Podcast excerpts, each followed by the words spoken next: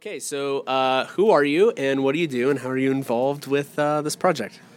My name is Maria Kugris Pappas. I'm an adjunct faculty member um, for Youngstown State University, where I supervise early childhood student teachers, and I'm a retired principal from the Youngstown schools. I was um, an administrator. I left in the year 2010 to become a superintendent in Pennsylvania, but I was a building administrator at Paul C. Bunn Elementary School on the south side.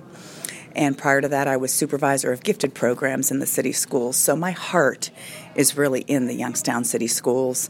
And I think that's why I got pulled into this project. and how are how are you helping uh, with the Advanced Education Re- Reducing Crime Day? I'm one of the four site coordinators. I'm the site coordinator over McGuffey Elementary, but I've also been doing a lot of the centralized pieces with John and Penny.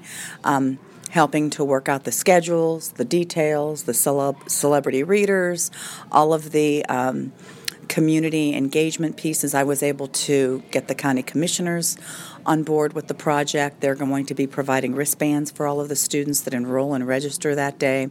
So I've just been helping wherever I've been needed, and it's kind of like turned into a part time job, but I'm really not on anyone's payroll. So, um, are you going to be a uh, doing any reading at uh, McGuffey? I am not actually signed up to be a celebrity reader, but I'm bringing some books with me so that in case okay. there are any no shows, I could always jump up on stage and join in. I love um, storytelling. I'm a former elementary teacher.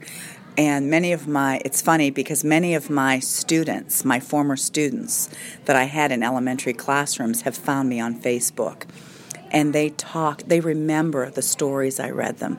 They remember Charlotte's Web.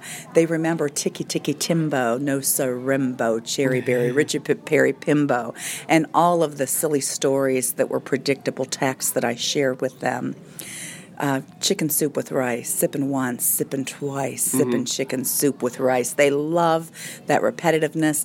They love that storytelling. They love that I taught them to love reading and to read with expression. And they now are doing those same stories and using those same strategies with their own children. So that has really been very rewarding. So the the the possibility of the, the kids during this event remembering those stories is is a bit more profound in that sense. Yes, and even our celebrity readers, so many of them are bringing their favorite stories to share, which is very cool, you know, because we're offering to help select the books that they read, but most of them have their own very favorite stories. And to me, it's not just about learning to read. I think reading is a quality of life issue. It helps to improve the quality of life for children. So if we can do that, we will have succeeded. Awesome. Thanks. Thank you.